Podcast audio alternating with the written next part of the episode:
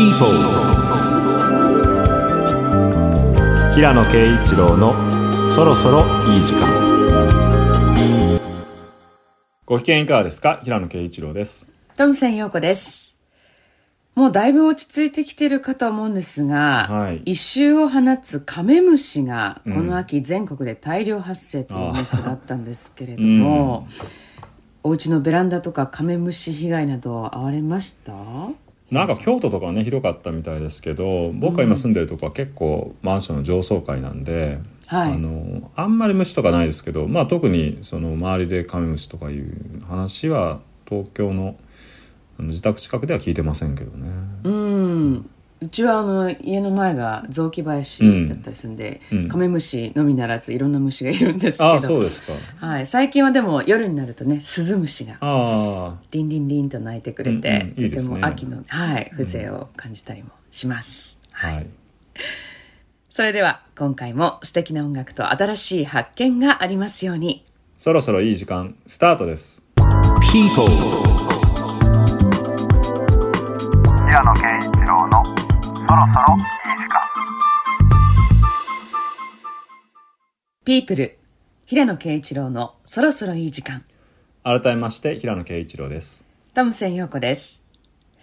さてここ最近の平野さんはというとはい。前回に続きまして再度中国に足を運ばれました、はい、あのー紹興酒ってお酒で有名な紹興っていう町で、中日青年作家会議っていうのがありまして、はいまあ、その場所があの浙江州の浙江越州外国語学院っていうところで行われてはい。キャンパスの中にファカリティハウスみたいな宿泊施設があるんですよね、うん。結構立派なホテルと何の遜色もないようなあの宿泊施設なんですけどそこに日本からまあ10名ぐらいの人が参加してうん。中国の作家たちとこう議論を交わしてっていうことで、まあ、滞在は4日ぐらい3泊4日ぐらいだったんですけど、うんディスカッションだけじゃなくて将校っていうのはロジンっていう日本にも来てた中国の国民的な作家の故郷なんですよね。はいでロジンの成果っていうのがあってロジン博物館とかもうすごいロジン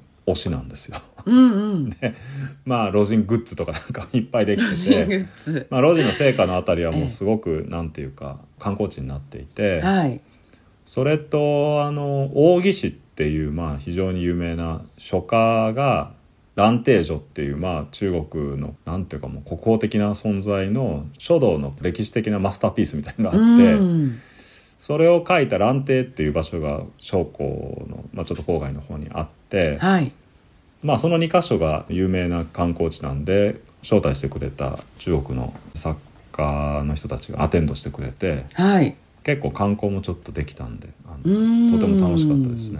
その模様の、まあ、一部ではあると思いますけれども、インスタグラム平野さんのね、何枚か載っていて、私も拝見しましたけれども、はい。すごく綺麗なあれは遊歩道ですか？ああそうですね。まあなんかその蘭亭っていうところがそこで昔こう人が集まって日本の歌会みたいなのの、まあ、ちょっと原型みたいなことがあってその歌会で集めたこう詩のために書いた序文っていうのが、まあ、非常に達筆で。はいもう書道のお手本っていうか日本でも書道とかやると必ず蘭亭序っていうのが臨書してみんな練習する文章なんですけど、はいまあそこの場所なんでそのもともとあったところにまた公園みたいなのがちょっとこう増設されたりして博物館とかもあってまあとにかくすごく雰囲気のいい綺麗なところなんですね。ねえ日本でいうところねやはり京都っぽいみたいな部分がうん、まあ川の一部を見るとねちょっとそういう鴨川みたいな感じに見えるんですけど、まあ全体的にはでもちょっとやっぱりこう中国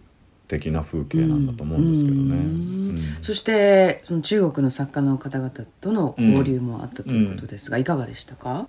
まあ、大体こういうシンポジウムっていうのは日本ではこういう状況だけど中国ではこうでとかいう違いを語り合ってうん。比較して議論するっていうことになりがちなんですけど今回はあのチャット GPT の登場が文学をどう変えるのかっていう割と世界的にどこでも議論されてる話がやっぱり持ち上がって、うん。そういう意味ではこう共通の話題についてどうしましょうかみたいな感じの議論になりましたよね。うん。うん。基調講演も平野さんねされましたそうですね。まあだから僕はまあそれでも読者人間が書いた小説を読み続けるんじゃないかっていうはい割と希望に満ちた、あの締めくくりのはい。講演にしたんですけど、でもあの現地の中国の作家とかが実際にチャット GPT を使って作った詩とかを発表したんですけどうん。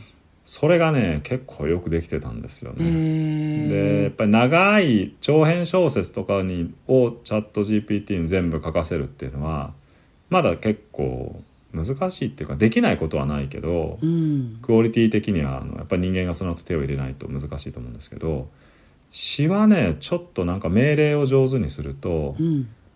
なんか思わせぶりなこうん。う深みがあるかのように見える結構詩がねできちゃうんですよそうね。なんですね。ん。うーん。まあその人間がこうね施さないとダメなんだっていう余白っていうんでしょうか。そこはうん。なんかどれだけね進化したとしても残しておいてほしいなと思いそうますけどですね。うん、まあでもみんな結構なんていうかホットなトピックですよね。それは。そうですね、うん。はい、えーそんな交流もされて、えーまた無事帰国されました。おかえりなさいです、そして、えー息つく間もなくっていう感じでしょうか。今月は、うん。川端三島三等家再生の地としての下田と文学講演会はい。でいらっしゃいます、はい。そうですね。まあ三島由紀夫はある時期下田を気に入って毎年夏にはちょっと家族でバカンスっていうかそこでずっと滞在して過ごして。はいまあ、ドナルド・キンさんが最後に三島由紀夫に会ったのもその下田なんですよね。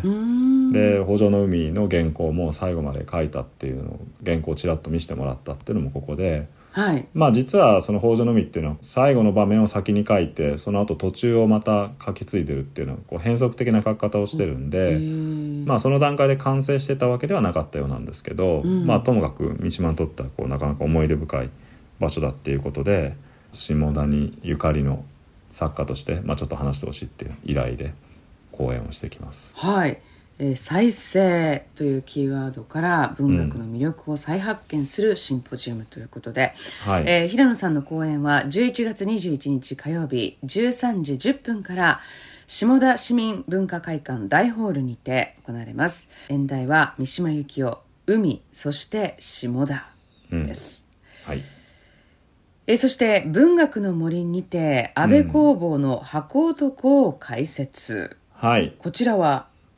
そうですね。まあ文学の森っていうのは僕がやってる読書会みたいなオンライン読書会みたいなサークルなんですけど、はい。まあ、そこで会員の皆さんが取り上げてほしい作品とかを取り上げたりしていて、うん。まあ、安倍公房今まで読んでなかったんで、はい。読みたいって声もちょっとあって今回は「箱男」っていう、まあ、有名な作品を取り上げるんですけど、うん容易にこう想像つくように箱男っていうのはこう箱で自分のことを姿を隠してるのでやっぱりテーマがアイデンティティの問題なんですよね。こう自分とは何かとか他人から見られた自分っていうのは、まあそれを隠してしまうとどうなるかとかっていう、うんまあちょっと実験的なはい。発想の作品で、まあ来年生誕100周年を迎えるっていうこともあってちょっと安倍公房に取り組みましょうということで10月の末にあの第1回目やったんですけど、はい11月30日の7時半からですね、うん。作家の島田雅彦さんと一緒にちょっと対談形式で安倍公房の作品、まあ、この作品並びに安倍公房っていう人物についてちょっと語り合おうと思ってまして、まあ、島田さんはあの世代的に安倍公房と実際に会ったりしてるような 世代なんですよへね。ー。でいろいろ面白い逸話も話されていたんで、はい。その辺のこととかも含めながら議論してみたいなと思ってます。はい平野さんの「ある男」を書く際にも参考にされたっていうね、えー名作「箱男」を解説文学の森にてということですけれども、はい。えー対談の模様ライブ配信11月30日木曜日19時30分からです、はい。えー詳細に関しまして平野さんの公式サイトをチェックしてください。はい。本日の1曲目はリナ沢山「This Hell」People 平野啓一郎のそろそろいい時間。お送りしたのはアルバム「Hold the Girl」からリナ沢山「This Hell」でした。はい。イギリスのアーティストなんだけどもともとは1990年の新潟県出身という方で、シンガーソングライター兼モデルということで、まあ、4歳の時からロンドンに移住していて、あのインタビュー動画とかを見たんですけど、はい。もうなんていうのかな。全くアクセントのないあのイギリス英語を喋ってましたけどその彼女がアーティストになるまでを振り返ったそのインタビューの内容がすごく面白くて、うん。で音楽聴いてみてかっこよくてまあちょっと今回取り上げたんですけどうん。なんていうかねやっぱりこう日本人だからっていうことで日本人代表みたいに日本のカルチャーについてこういつも聞かれるとか。うん。まあそういう異文化の中で育つ経験とかっていうのはインタビューで話されてたんですけど。まあでもなんかこう雰囲気がねすごくやっぱり新しい時代の人っていう感じでかっこよくて。知ってました？トメさん知らなかったんですけどでもなんかこう聞くと少し懐かしいじゃないけど、なんでしょうね。うん。この80年代90年代のポップうスんも彷彿とさせるような、まあそうですよね。で聞きやすいし、でもすごくなんか今彼女ブレイクしてるみたいですね。うーん。リナ沢山、うん。ねえー2022年のアルバム「Hold the Girl」からの「This Hell」をお送りいたしました。はい。さてこの一月気になった話題はというとこちら、は人気のガチャガチャ、うん。第4次ブームに突入？うん。え何が出てくるかわからないおみくじのようなドキドキ感が楽しいとあっという間にお金を費やしてしまうこともあるガチャガチャでございますが、え日本ガチャガチャ協会代表理事の小野克彦さんによると、現在ガチャガチャは第4次ブームに突入しているとのことなんです。うん。2022年の市場規模はおよそ610億円近年は全国展開するガチャガチャの専門店も増え気軽に入れる場所として利用者も増加しているそうなんです。うん。もともとのブームの火付け役は、1983年に発売されました、筋肉マン消しゴム金消しうん。なんですが、えそれ以降1995年には第二次ブームでディズニーフィギュアコレクションが爆発的な人気に、へえーまた200円といったちょっと高価な成功のカプセルトイの登場で、マニアな趣味をたしなむ大人にまで客層が拡大しました、ーうんうん。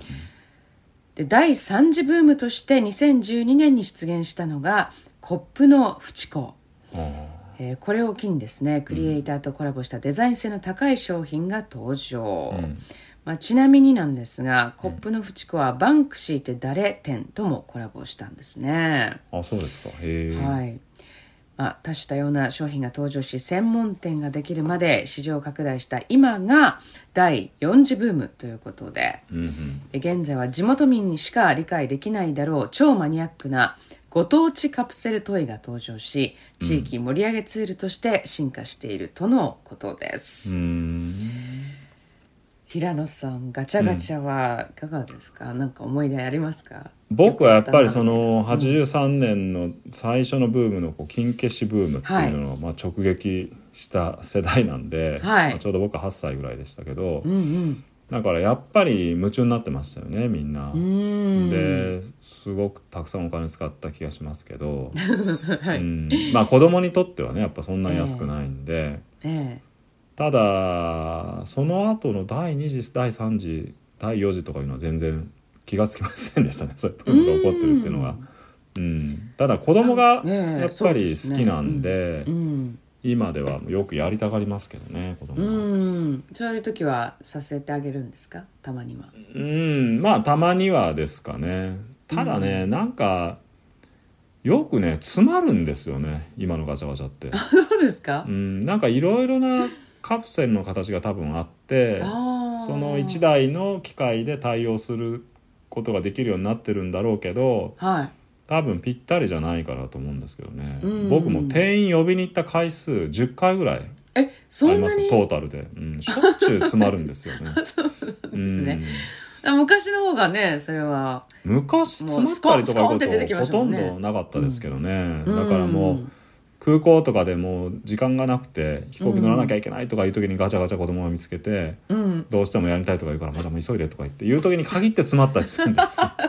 それでもうガチャガチャのために飛行機乗り乗り遅れそうとかね結構やっぱりありましたけどね。だからちょっと あのまあこんなところで言っててもしょうがないですけどメーカーの人にはもうちょっとつまらない機械を あそうですね。あそこはちょっと改善の余地ありなの。まあ、それねソーシャルはい。メディアでツイートしたらやっぱ結構ね詰まりますよねっていう声がね上がってて、あそうですか、うん。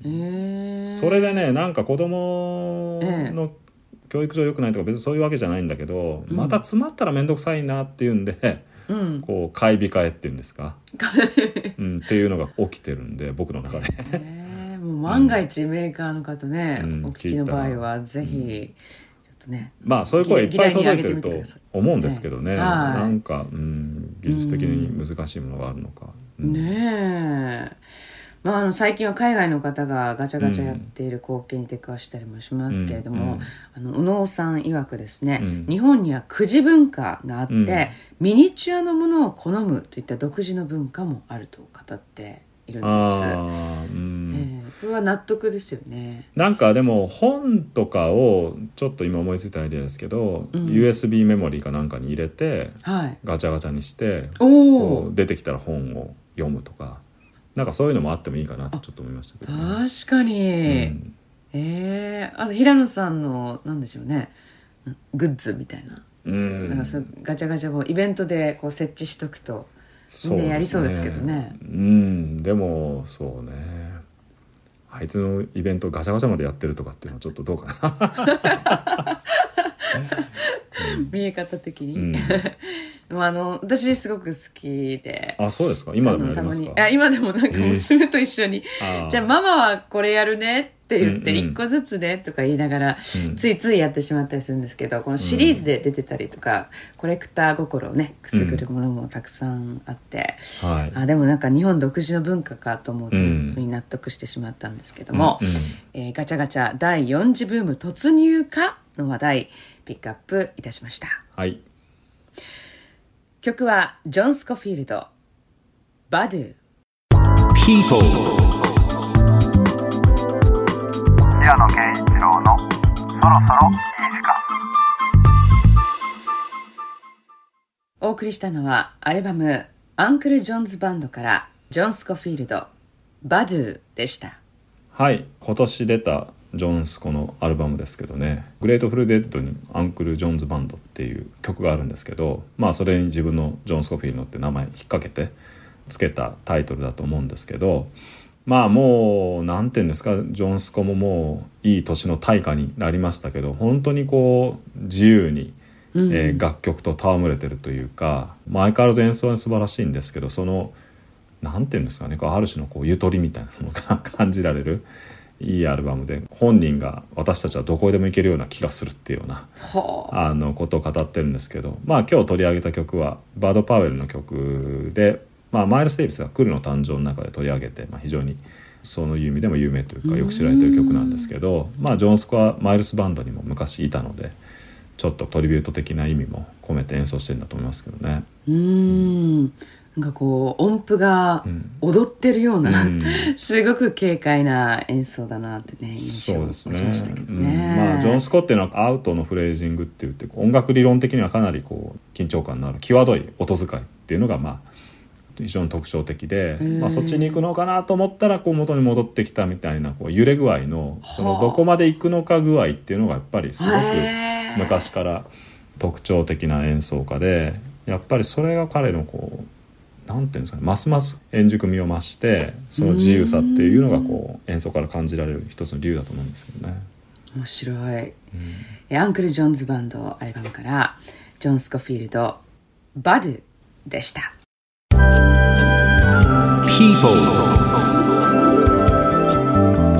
平野啓一郎のそろそろいい時間。ピープル平野啓一郎のそろそろいい時間はい。引き続き気になる話題です。ロッキーの名脇役バート・ヤングさん逝去。バート・ヤングさんは1940年ニューヨーク出身。イタリア系の一家に生まれ若くして海兵隊に入隊。その頃からボクシングに打ち込み退役後はボクサーやセールスマンをしながら演技を学びました。1976年のロッキーでロッキーの恋人の兄で親友のポーリー役を演じたことで注目を浴び、アカデミー賞助演男優賞にノミネート。その後もシリーズ常連として、ロッキー・ザ・ファイナル2006年のロッキー・ザ・ファイナルまで出演、名脇役として活躍しました。訃報を受け、スタローンさんは SNS で、親愛なる友人よ、あなたは素晴らしい人だった。私だけでなく、世界中が悲しんでいる。とコメントをしました。はい。えーヤングさんは他にも「Once Upon a Time in America」とか「アンクル・ジョー」では、えーうん。主演と脚本を務めました、うん。まあ平野さんも大好きなロッキーでございますけれども、うん。名脇役の印象的なシーンなどありますか、そうですね。なんか実は彼の方が元ボクサーだっていうのはほとんどの人がね知らなかったんじゃないかなと思うんですけどだから本当にボクシングやったスタローンより強いと思いますけどね。でもやっぱりロッキーは特に最初のロッキー1はやっぱ名作だと思いますけどあのなんかこうバスエ感っていうんですかね。底辺のボクサーのこう生活のリアリティっていうのがすごくスポーツ映画にとどまらない陰影を映像に与えてると思うんですけどね、うん。まあ、その中でもやっぱりそのなんていうかどうしようもない生活の象徴みたいなものとして、うん。バート・ヤング演じるポーリーっていうのが出てきてやっぱり彼がいるかいないかで映画の印象が随分と違うと思うんですよね。うん。で本当にやっぱりお芝居がうまいんだと思うんですけど本当になんかダメな人っていう感じの、男をへー。うまく演じていてダメだけどちょっと憎めないっていうんですかね、うん。うん。だからロッキーとポーリーとの関係っていうのはやっぱり映画の中ですごく魅力的に描かれてますよね。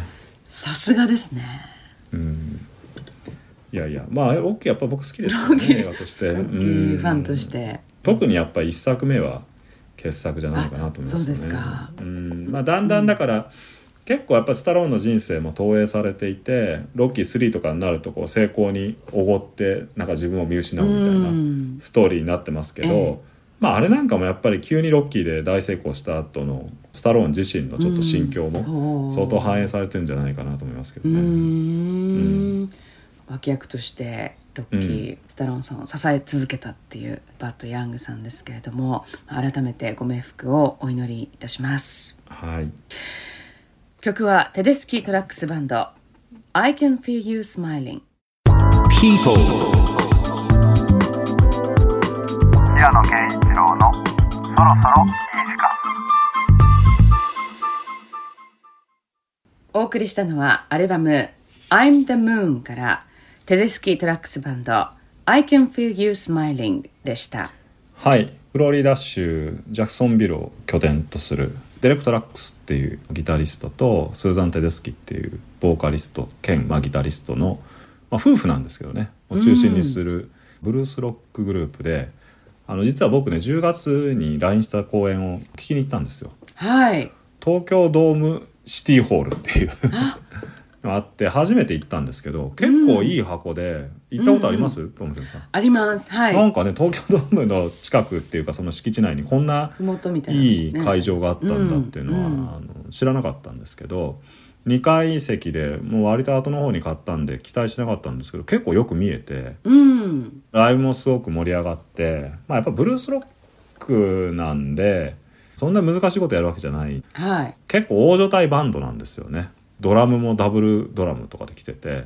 うん。で高音帯もいてコーラスもいてとかって割と賑やかな編成で。だけどやっぱそれぐらいの編成でボーカルも時々いろんな人に変わったりとかしてたので結構最後まで飽きずにっていうかうん。楽しめてまあデレクトラックスっていうのは昔はねあのジミー・ペイジとジェフ・ベックとエリック・クラプトンっていうのが三大ギタリストとか言われてましたけど、はいはい。新三大ギタリストとか言ってジョン・フルシアンテとそれからジョン・メイヤーとはい。このデレクトラックスっていうのがまあ3人かなり毛色の違うギタリストですけどうん。挙げられることがあってでデレクトラックスっていうのはスライドギターが非常にうまいんですよね。で今回も聴きに行ってやっぱ音がすごく良くてうん。そんなに複雑なねフレージングとかを演奏するわけじゃないんですけど、うん。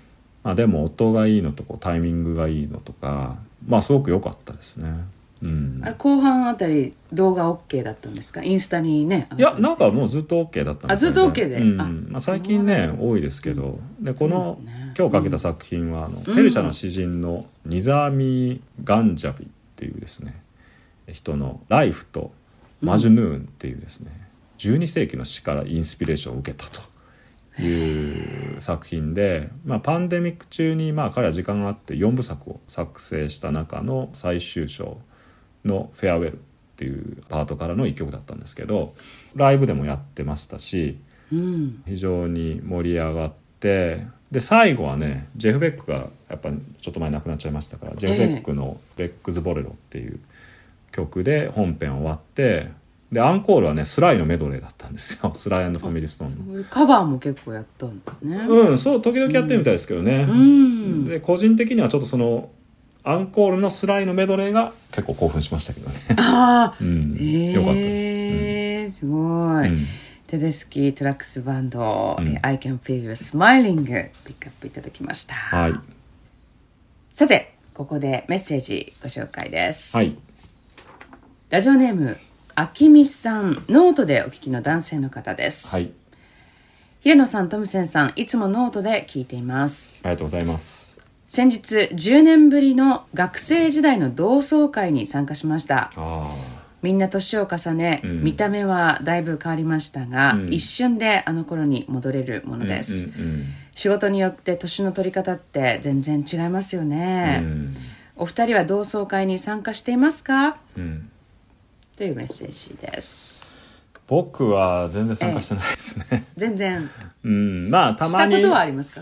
うん一回ちょっとどうしても友達が幹事やっててはい。ちょっと来ないって言うんで断りづらくて行ったことありますけど一回しか行ったことないですねそのいわゆる同窓会っていうのは。うんまあ、だから昔の友達と個人的にちょっと地元帰った時会うとかっていうのは結構あるんですけどはい同窓会ってなるとねちょっとなんかこう行きます？友先さん。あ私も一回も行ったことなくって。うん。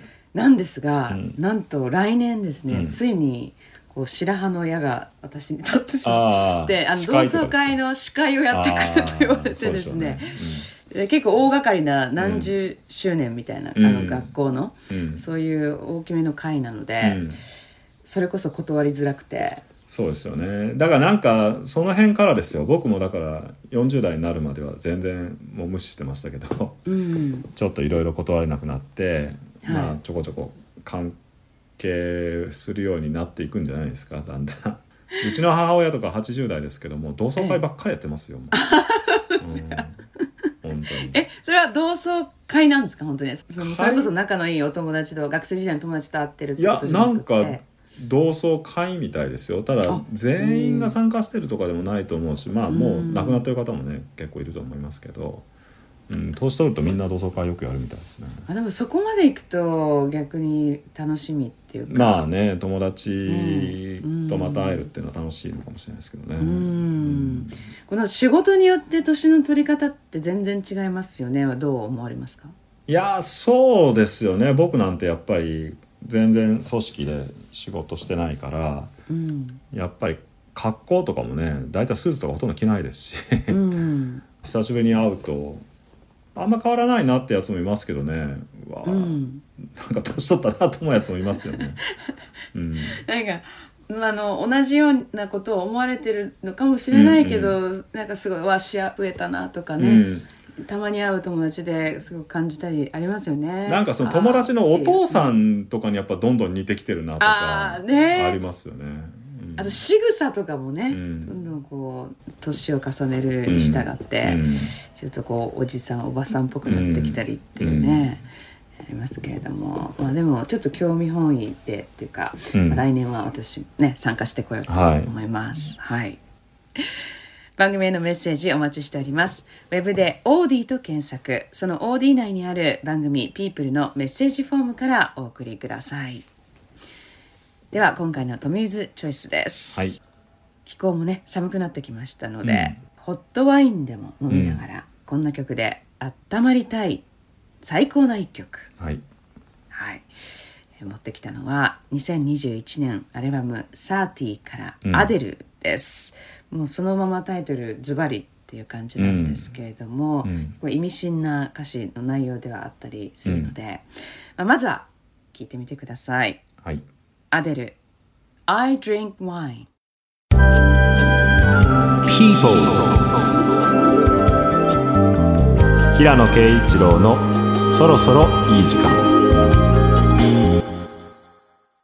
トミーズチョイス今回はアデル、はい。ね、セレクトしましたけれどもいかがでしたか、相変わらず歌うまいなと思いましたけどコーラスがなんかちょっと不思議なコーラスですよね、うーん。そう歌の背景背後に入ってる声っていうのはちょっとねあのなんていうんですかひとひねりあるようなあの不思議な声だなと思いましたけど。うーん。I drink wine っていうのでね、うん。どんな歌詞なのかなと思ったんですけれども、結構こういろいろと大人になるに従って、悩みだったりとか、うん思うようにいかないことっていうのがうん。たくさんあって、うん。小さい頃自分が小さい頃は何かその知らないこととかに出くわしても全てが新鮮で、うん。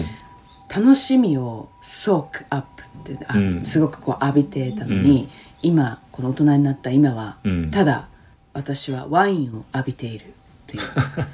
うん。ちょっとそのなんかこう苦悩みたいなうね、ん。えーところにワインがお供みたいな、うん。えー歌詞が印象的なんですけど。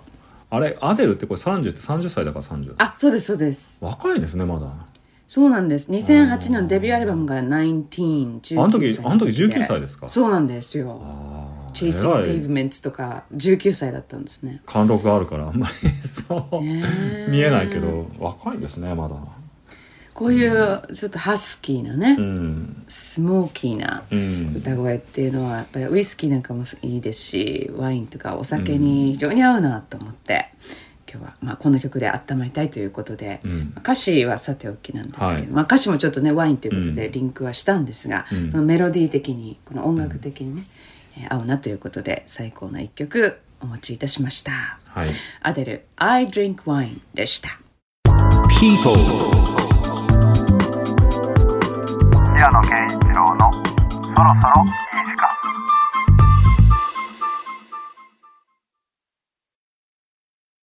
本心。休憩時間には特設したというエレベーターで降りてきてリビングで体育している僕と話をしたがった。僕はコーヒーを入れたり彼の好きなケーキやお菓子を取り揃える役目も担った。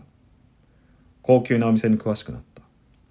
内容は様々だったがアバターのデザインで AI をどんな風に活用しているかとか子供の頃に拾ってきて育っていた猫が三好が購入したアバターのモデルだとかそれこそ彼女に話して喜ばれるようなことを問わず語りに聞かせてくれた。僕事故に遭ってから猫はずっと羨ましかったんです。部屋の中を自由に歩き回って高いところにも登って気が向いたら僕のところに来て膝の上に居座って毛づくろいしたり僕は猫になって仮想現実の世界を思い切り駆け回りたかったんですそういう思いがこもってるんです、あれには。そうだったんですか。尻尾の入れ方とか、すごく可愛いですね、あの猫は。そうでしょう。あの動きが好きなんです。そう言って、イフィは白い歯を見せながら、爽快に笑った。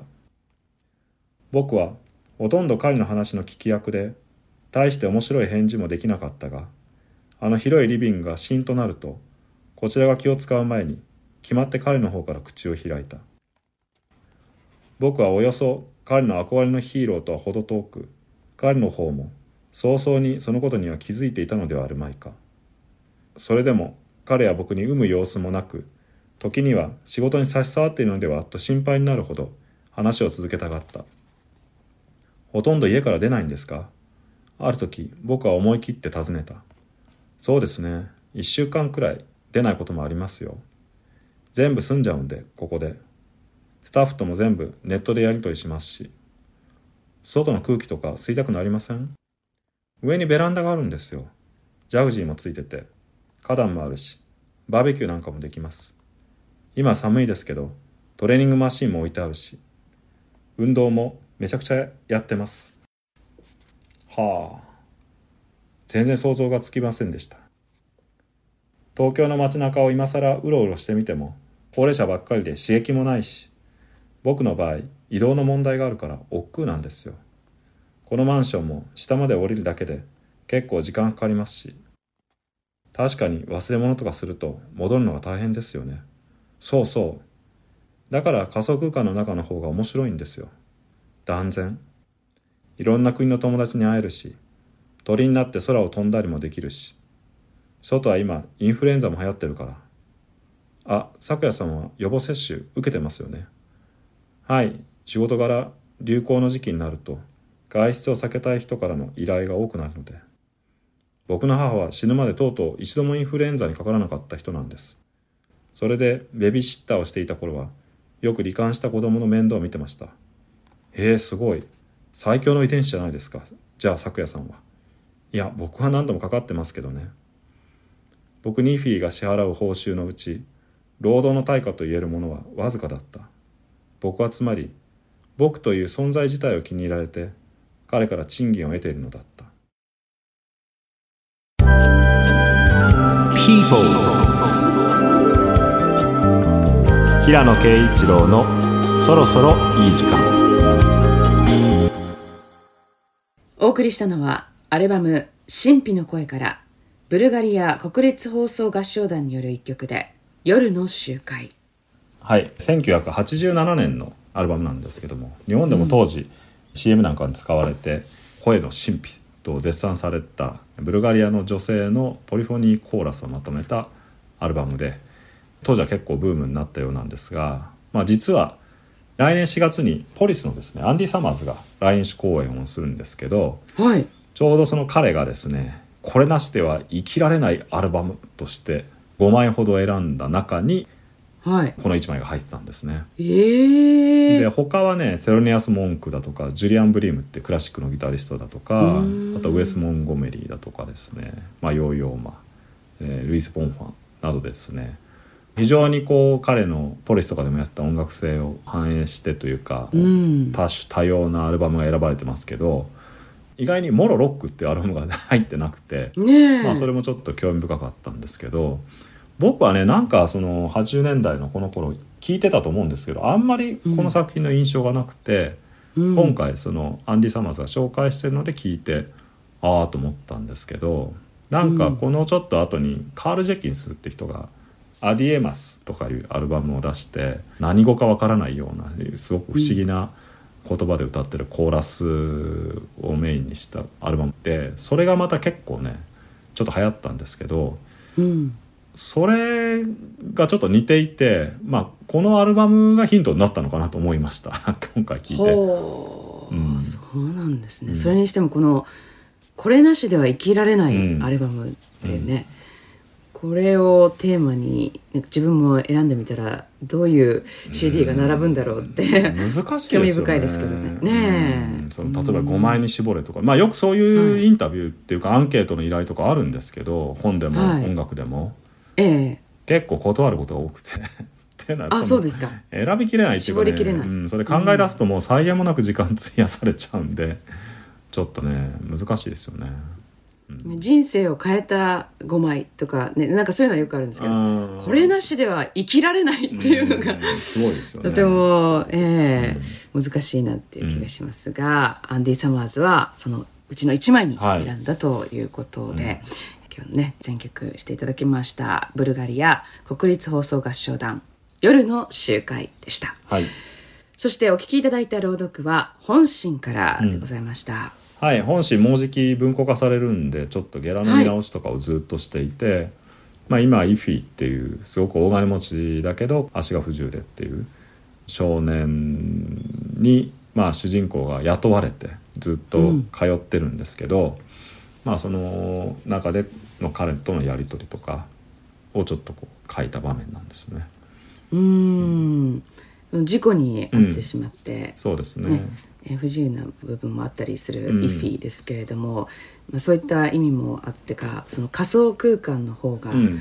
自由なんですよ。あそうですね。この言葉がとても、なんかねあの焼き付きますね。そうですね。だから仮想空間の方が生きやすいっていう可能性もあって人によっては、うん。だからちょっと一概にねやっぱり現実と比較して不健全だとかそういうことももちろん言えないですし、まあ、仮想空間っていうのが何なのかっていうのを考える上でちょっとこだわった設定の人物ではあるんですけどね。うーん、まあ、いずれね我々もそういった仮想空間に身を置いて、うんなんかこう自由にいろんな国の人と会話するっていうそういう日が来るのかなそうですね。うんね思いながらちょっと朗読を聞かせていただきました、はい。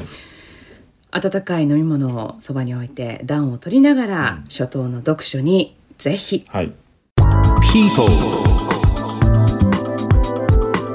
平野啓一郎のそろそろいい時間お送りしたのはアルバム「ハックニー・ダイヤモンズ」から「ザ・ローリング・ストーンズ Sweet Sounds of Heaven」でしたはい。2005年発表の A Bigger Bang 以降のですね、18年ぶりのスタジオアルバム。なんかあの Bigger Bang がもうそんなに昔だったのかっていう。いやちょっとそうだね。自分が年取った感じはしますけどね、ん。えーまあ、発売されまして。2021年にドラマーのチャーリー・ワッツがはい。亡くなってしまって、まあ、彼の演奏してる曲も収録されてるんですけど、まあ、全体的には今回はスティーブ・ジョーダンという新しいドラマーが入っていて。はいベースがもうだいぶ前からダリル・ジョーンズになっていて今大会スティーブ・ジョーダンも入ってやっぱりもうリズム隊はちょっともう別物っていうかうん。バックメンバーサポートメンバー感がやっぱりより強くなった感じがしますけどうん。やっぱりでもうまいことはうまいですよねあの二人がめちゃめちゃ。うん。うん、だからそこの部分がこう、まあ、別のバンドのようにちょっと違って聞こえるので違和感あるっていう人もいると思いますけどね。ー。僕はでも結構いいアルバムだなと思いましたけどね今回取り上げた曲はスティービー・ワンダーとレディー・ガガがゲスト参加してるってはい。いう曲で、他にあのアルバム全体としてはポール・マッカートニーとかエルトン・ジョンとかビル・ワイマンとか、まあ、いろんな人が参加してて特にねなんかポール・マッカートニーがゲスト参加してるなんていうのはちょっとこう感慨深い人もいるんじゃないかなと思いますけど。そうですね、うん。なんて豪華なうん。アルバムになったんでしょうっていう感じですけれども、もうすでにこの曲は私インスタで見ましたけれども、はい。レディー・ガガが特別にちょっとこうスペシャルゲストで参加して、もうライブでもね、うん。披露してますね、はい。うん。でもなんかほんとねこう出がらしみたいなアルバムじゃなくて結構やっぱり元気だなっていううん。感じるようなすごくこうみずみずしい印象もあってやっぱりすごいなと思いましたねこの年になって。いや本当に喜ばしいことです、うん。なんかずっと頑張ってほしい。はうん、なんか現在進行形っていうのがうん。本当に嬉しいです、えーハックニー・ダイヤモンズローリング・ストーンズ新作から、Sweet Sounds of Heaven お送りしました。People い平野啓一郎のそろそろいい時間ピープル平野啓一郎のそろそろいい時間いかがでしたか？はい。この10月11月都内ではですね、多くの建築物アートスペースがお目見えしているんですけれども、平野さんもうすでに運ばれたもしくは足を運ばれる予定のところってあったりしますか？いやまだですけど虎ノ門ヒルズのあのステーションタワーっていう、まあ、あの非常に大きな建物は、まあ、建設中から話題になってましたし、まああそこ通りかかるとよく目にしてたんですけど、ええ。まあ、日本初の OMA の建物っていうんでちょっと興味は持ってますね。高層階に広大なアートギャラリーが誕生、うんねしたということです、はい。うん。結構平野さんねいろんなそのアートギャラリー足を運ばれているので、うん。普段から。ね。またこのちょうどいい季節ですよね。美術を鑑賞するの、うん、東京もちょっとねなんかそういう意味ではやや様変わりしつつあるところもあるのかなっていう感じはしますけどね。うんそれはどういった意味でですか、うん。やっぱああいう建物がこう立ち始めてるっていうのはうんちょっと停滞感がしばらくはあったけあど、ー。うん、まあそういうちょっとラグジュアリーな部分は、うんうん。あのそれはそれで発展していってるのかなって感じはしますけど。また少しずつ動き出している、うんうん。ね、そういう印象でしょうかね、はい番組へのメッセージお待ちしております。ウェブで OD と検索。その OD 内にある番組 People のメッセージフォームからお送りください。また、ウェブサイト、ノート、音声配信プラットフォーム、Spotify、Apple Podcast、Google Podcast、平野さんの YouTube 公式チャンネルでも過去の放送の一部を聞くことができます。こちらもぜひチェックを来週のこの時間は広金健一さんが担当するピープル編集長お時間です。をお送りします。平野啓一郎のそろそろいい時間。お相手は平野啓一郎。そしてトムセン陽子でした。それでは。People 平野啓一郎のそろそろ